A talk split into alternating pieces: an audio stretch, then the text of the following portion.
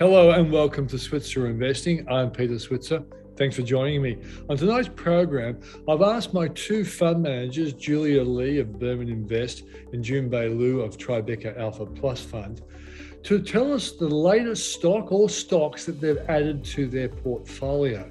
You know, these must be stocks that they think really have some upside. So we'll find out what they're investing in right now.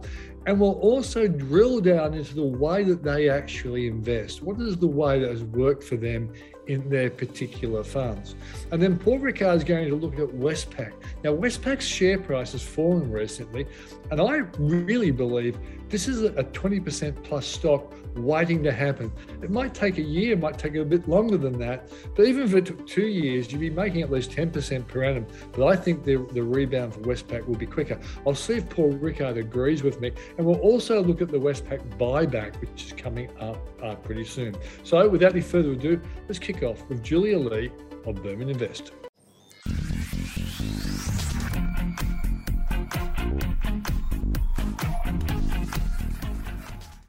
Thanks for coming on the program, Julia. Great to be here, Pete.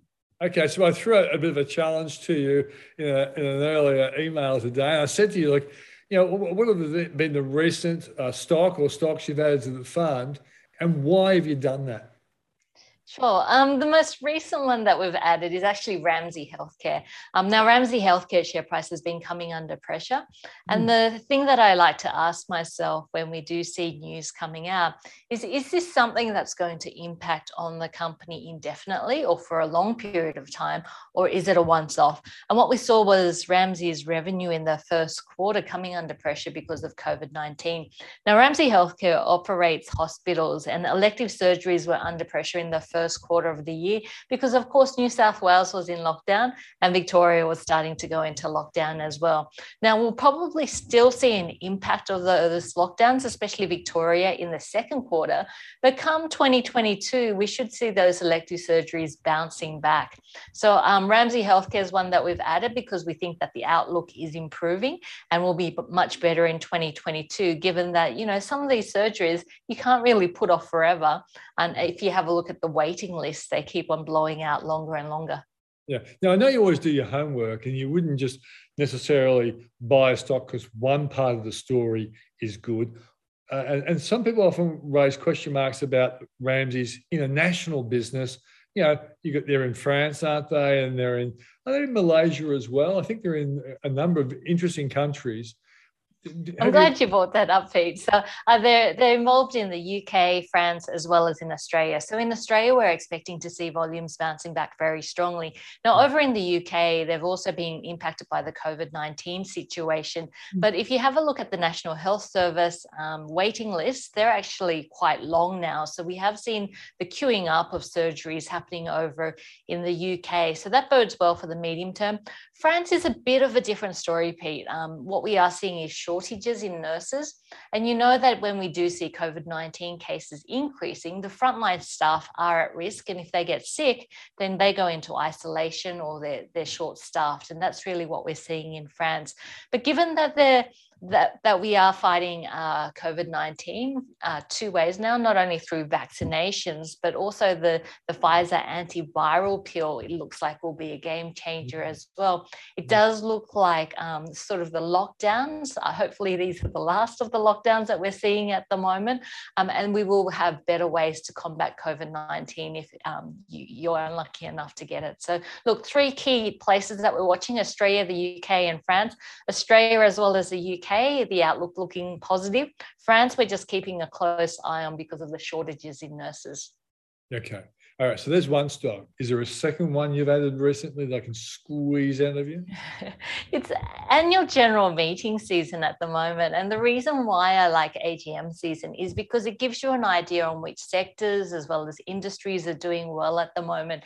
So, this AGM season, what we have seen is some of the media companies doing quite well. And we've also seen the agricultural space doing well as well. And today we heard from Incitec Pivot. You know that um, we've been a big fan of Incitec Pivot. Um, so, we did lighten some of our Incitec pivot, and instead we picked up um, some some more Nufarm shares. They're due to report on the 17th of November, so expecting to see another positive result there. And Orica shares were sold off, and they're coming up to a dividend as well. So look, we've just been topping up some positions and moving things around a little bit. Um, and look, AGM season's a great one to find out which companies are seeing that improving outlook and which ones aren't, and just chopping and changing a little bit.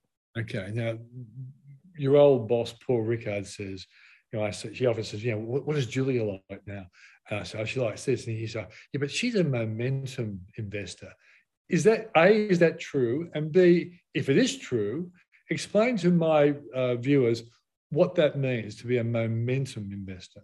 Sure. Um, I, am a big fan of reading academic studies and having a look at what's worked through time. And really, there, there are a number of effects where you can get an edge in the market. Um, one of that is through fundamental investing. And the fundamental part of the investing um, means that you know you're seeing that earnings growth coming through. And then on the technical side, there's been studies done on momentum that it tends to outperform the market over time. But rather than using one or the other, and certainly a lot of uh, fundamental analysts getting in arguments with technical analysts and vice versa. The academic studies have shown actually combining the two actually gives a much more powerful signal. So not only do I like to see an improving outlook and improving earnings outlook from companies on the fundamental side and looking at the underlying business, but then on the technical side, I like to see the price action backing it up as well. So generally, I like to see the two moving in tandem. At times, things get way too out of whack and too cheap to resist. Um, but generally, our philosophy is around improving outlooks together with that share price rising because that gives a much stronger signal than just one or the other.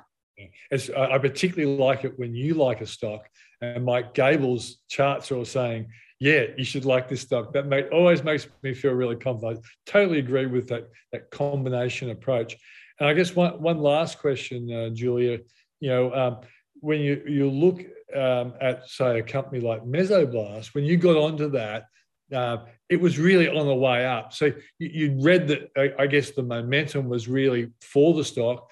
It's had a terrible run. I believe it had a, a reasonable lift today. Have you been able to read the reasons why the lift today? Yes, so Mesoblast has been one of um, my absolute disasters. And the reason why we got into the stock when we did was that, you know, when you're looking at a biotech, there's a long, pretty much decades of research that goes in before you get to the point of commercialization where the dollars start to flow in. So with Mesoblast, you know, it, it had this had a number of different stem cell products that it was looking at. Um, and it was in these phase one, phase two trials, which can go on for a number of years. But the reason why we got into the stock was there were three key products coming up to a completion of a phase three. So, looking at potential FDA approval and commercialization. Um, and look, I thought the chances were that um, one of them would get through it, but in fact, three of them all fell down. Um, so, unfortunately, we exited that one. So, it looked like a longer stage of, more development and phase three trials for, for Mesoblast. I think today uh, there wasn't any new information around its products or the efficiency of its products. Um, it was more around uh, presenting at a major conference around its uh, heart failure results, which gave the shares a bit of a boost. So the shares did uh, rise more than 10% on the market today. But really, when you're looking at biotechs that are in phase one, phase two, phase three, it's a long, long time before you usually see commercialization and profitability coming through the door, if at all. So I get pretty excited when companies get to that phase three, FDA approval and commercialization. And, you know, we thought Mesoblast would get one in the bag, but unfortunately all three fell down. Yeah. It's interesting that you use a word, uh, use words like heart failure when it comes to Mesoblast because a lot of stockholders have had heart failure with the movement of the share price. Julia Lee, thanks for joining us on the program. Thanks, Pete.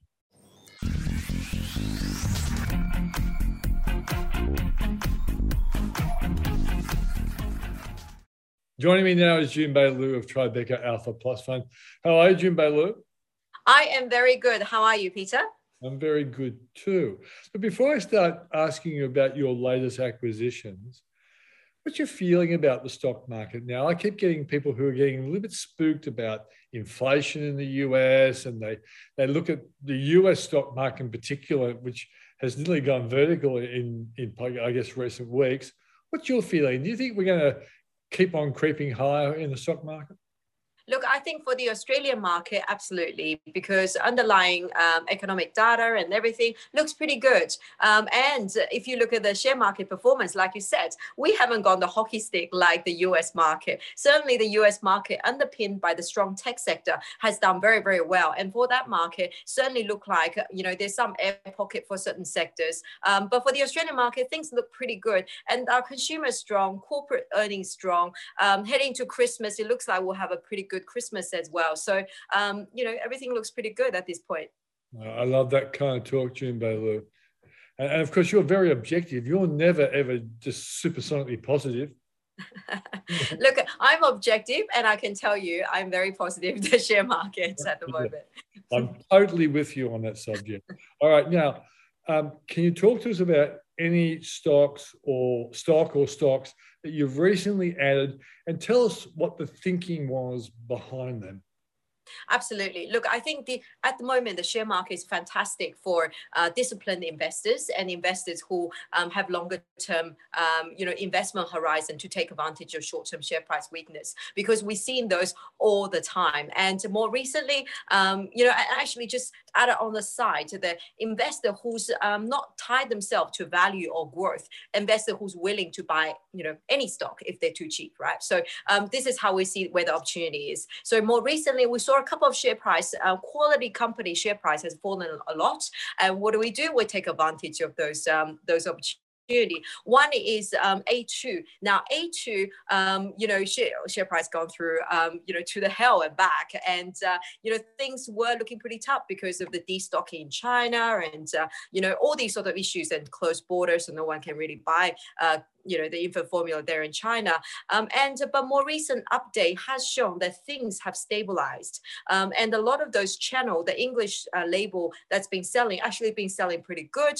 Um, and while the border is still closed for the uh, channel to ship a lot of their uh, infant formula, but look, that's eventually is going to open. So all in all, together, we're seeing the share prices really reflect the bottom in the um, you know in in the sort of worst condition you can expect. Um, and it's only going to get better from here. Most recent update, um, we, despite having good positive green shoots, the share price went down and we took advantage of it. We just started buying this company and we think uh, it would deliver very good return. Now so, another company, yeah. Uh, so, so what you're seeing there is, and I think if you look at the charts, it feels like it's building a base around these levels. And that's the reason why you've got in. And, and I guess, as you say, you don't mind buying a stock that's down uh, in the short term because in the long term you think you'll be paid paid back. That's right. And also, as long as when share price gets sold off, it's important to step back and look at what's changed about that company. So you ask yourself the question of, is it still a quality company? Does it still have a brand? Um, you know, anything that's impacting the earning near term, is it going to be structural or is it short term? And when you answer all of these questions, you know, you look at A2, you really realize that it's just a short-term disruption. Uh, nothing's really changed about this company over the long run. And the balance sheet is in a good shape and it's not about to run out of money. Um, and it's got hundreds of billion, uh, hundreds of millions of dollars sitting on the balance sheet. So that's very unusual for share price to be this low. Um, so you know, so this is when you realize it's a good opportunity. Don't need to uh, worry about when share price will bounce back because it will. Okay, let's go to your next stock that you you're mad keen to, to tell us about. Look, uh, there's quite a lot of them, but I'll take example of another one, which is Xero recently. You know, reported this result. Look, Xero has performed very well in terms of share price, um, and it sort of rallied into the recent result. Now, result came through uh, on the profit line was pretty good, um, but um, you know, it's the revenue line is somewhat weaker. But remember, this uh, the result is very backward looking, and and Xero is a company that uh, its earning actually has been impacted by the disruption or the shutdown um, for its uh, small, medium-sized businesses customers. So, you know, the, the backward-looking nature just means that, yes, COVID-19 has had an impact on this business and it's, um, you know, the, uh, the Delta variant has had the impact. But going forward, things are actually looking very, very strong. Pipeline strong. Things are looking very good. So, you know, share price, I think, was down 7% on the day. Um, clearly, it was an overreaction. Um, and, you know, we just took opportunity to take advantage of this. Still quality company, growth is still to come. Short-term earnings miss because of the disruption, short-term disruption. And, um, you know, the story is still intact. Mm, so you, you shouted for joy when the share price uh, fell. You know, buying yes. opportunity, buying opportunity. Absolutely, you do that, and uh, and I guess another company. You, you, let me talk. I'll just keep going. So yeah, another yeah. one. Yeah, All right. So another one. It's a quick one. It's easy. So this is Domino Pizza. So yeah. share price down 20% um, on, on, on the back of the update. And now this before the 20% share price actually has already fallen 15, um, you know, 15% or so. So it's down from peak 30 to 40% um, on the basis that, uh, you know, the Japan is growing a little bit slower, um, but still regardless, the structural growth for this business is still intact. Um, so, um, you know, honestly, there's not that much has changed about that company with its update and before before its update. So, um, you know, and since then, the share price has come off nicely, uh, sorry, come back nicely from the bottom. But this is when you need to just to be sort of, you know, not to be worried about the noise, the short-term noise, um, you know, from everyone in the market. So, so the picture you've painted, Junbei Liu, uh, this is what you've given me. I see someone sitting at a desk doing their Xero, their, their, their, their books on their business using Xero they're eating pizza and they're washing it down with A2 milk. Absolutely. And that will make you good money over the next 12 months. okay. Now, is, there, is there one other stock? You said you got heaps. I'll push you for one more because you, you seem to be on a fantastic roll. What's your, what's your last and final stock? Okay, this stock I actually been buying for quite some time. But even though the share price come back a little bit, but still there's a long way to go. That is Seek. Um, it's just the underlying momentum for the business is so strong. And the job, its job ads index is up um, something like a 40, 50% on, on last year. Um, and oh, this is just the volume. And not to mention there's pricing lever coming through for this company. Um, you know, this company has underperformed other its other real estate or not real estate, other classifieds peers uh, in the last six to 12 months. So it is well on track to outperform. And in its uh, in its next update, um, the, it, the the earnings is going to be very very strong. Okay, so in a nutshell, if you if someone said to you, Junbei Liu, tell me what your investment strategy is in a nutshell, what is it? Find quality companies that has has sustainable franchise and sustainable competitive advantage, um, and it's stress tested and has something very unique for its customers. And wait, uh, and then wait for the opportunity for the share price to come back to you. And when it does, don't um, don't be afraid and uh, jump in and just buy them. Buy, but as the old saying goes, buy them with your ears pinned back. That's right. Junbei Liu, Tribeca Alpha Plus, thanks for joining us. Thank you very much, Peter.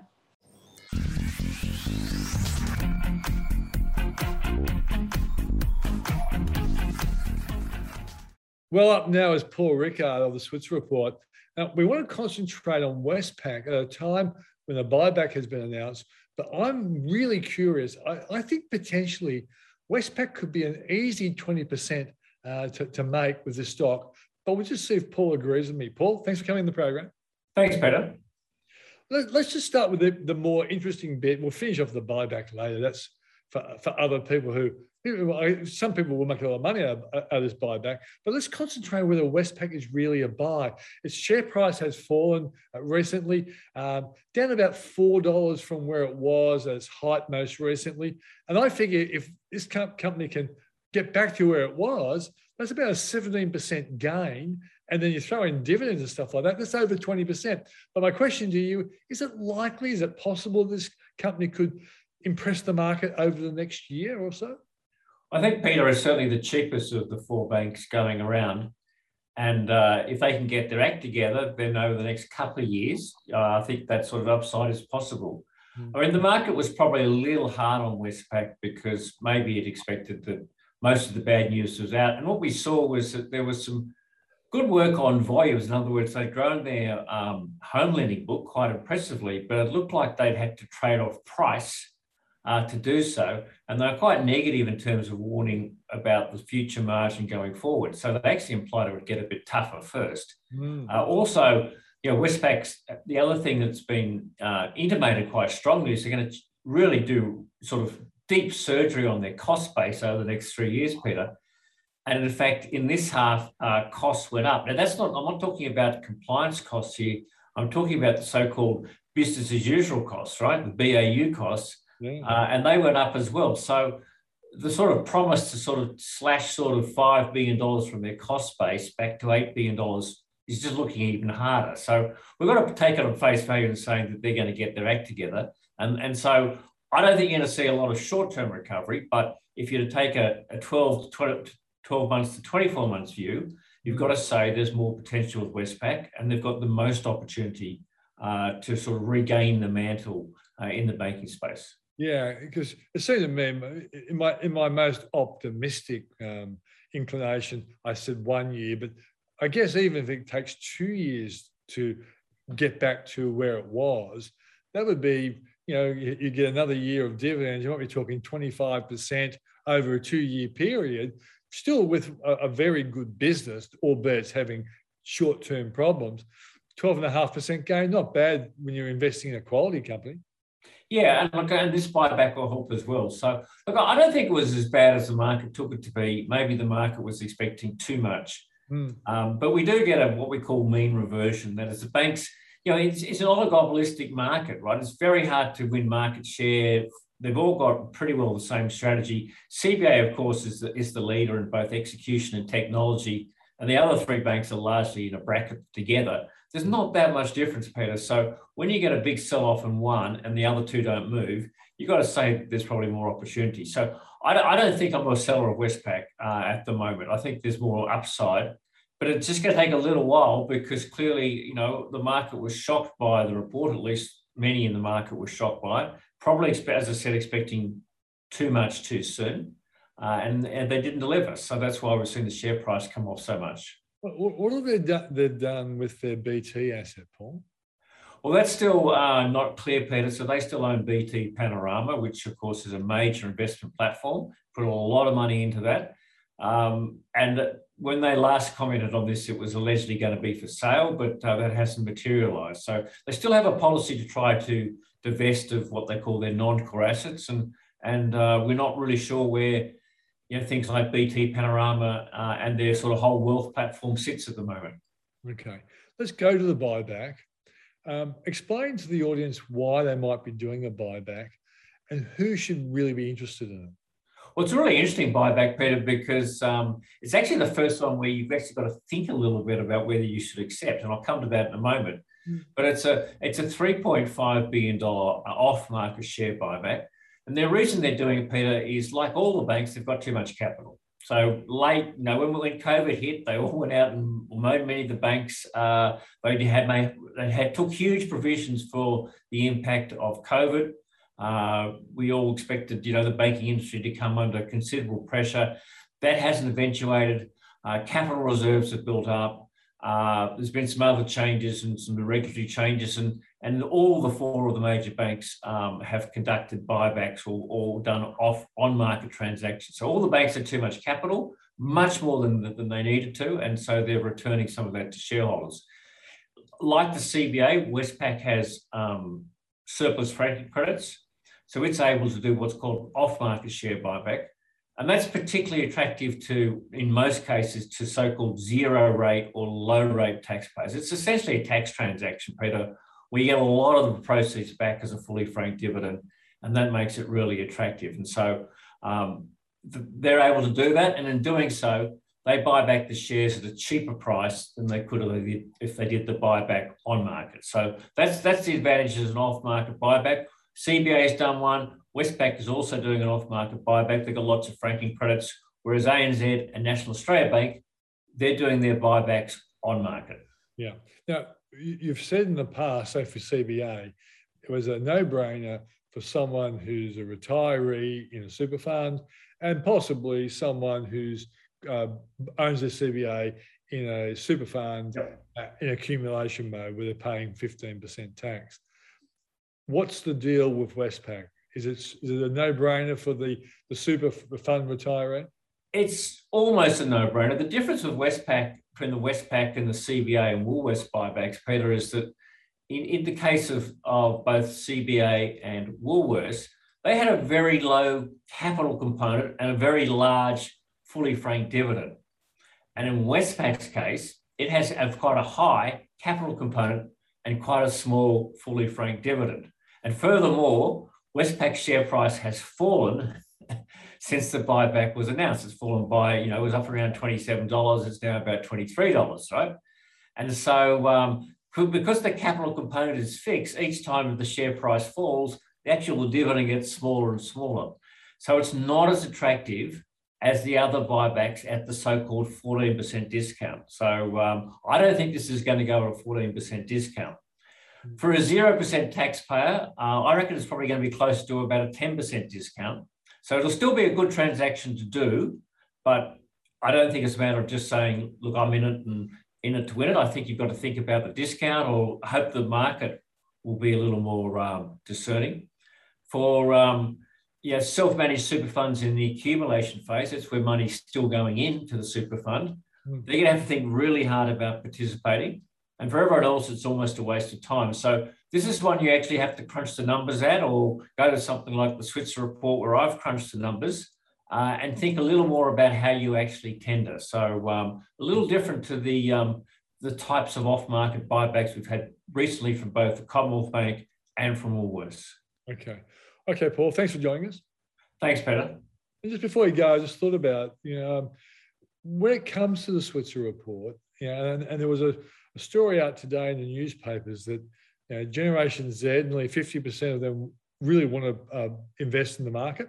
Um, 42% of uh, uh, millennials, Gen Y, they're really keen on uh, playing the market as well. But the big concern from the industry is that they're often using unreliable advice. It's like basically they're, they're it's like looking for a tip at the races and go off and putting their money on. Um, if they want to get more information, and clearly that's what the Switzer report's designed for. We, we go into, into depth on why you might want to buy or sell stocks. For, for, for most people, is it going to be a, a tax deductible outlay, Paul? Yeah, for, for most people, it's going to be tax deductible. You raise an interesting point there about advice because, um, you know, typically when you see a financial planner and you pay upfront, that's not tax deductible, whereas the ongoing service is tax deductible. Yeah. I can't won't really work that one out, but that's the rule.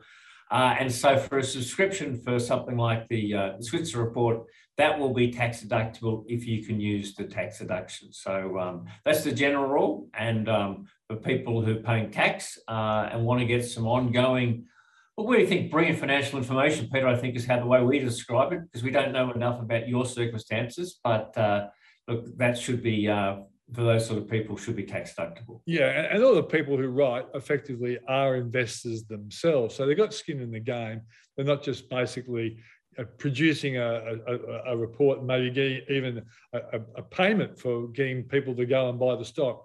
That, that's not where in, what we're into, and I'm worried that some people are actually being uh, induced to buy stuff, and, and the people who are doing the inducements are actually getting a payment for it. Yeah, like I assure you, we don't do that, and that would be uh, we're none of those arrangements. So uh, that's one of the things the Royal Commission got stuck into, as you know, Peter. So uh, we would never operate on that basis. Exactly right. So thanks for joining us, Paul. Thanks, Peter. And if you want to know more about the Switzer Report, go to switzerreport.com.au. Thanks for joining us. I'll see you on Thursday night.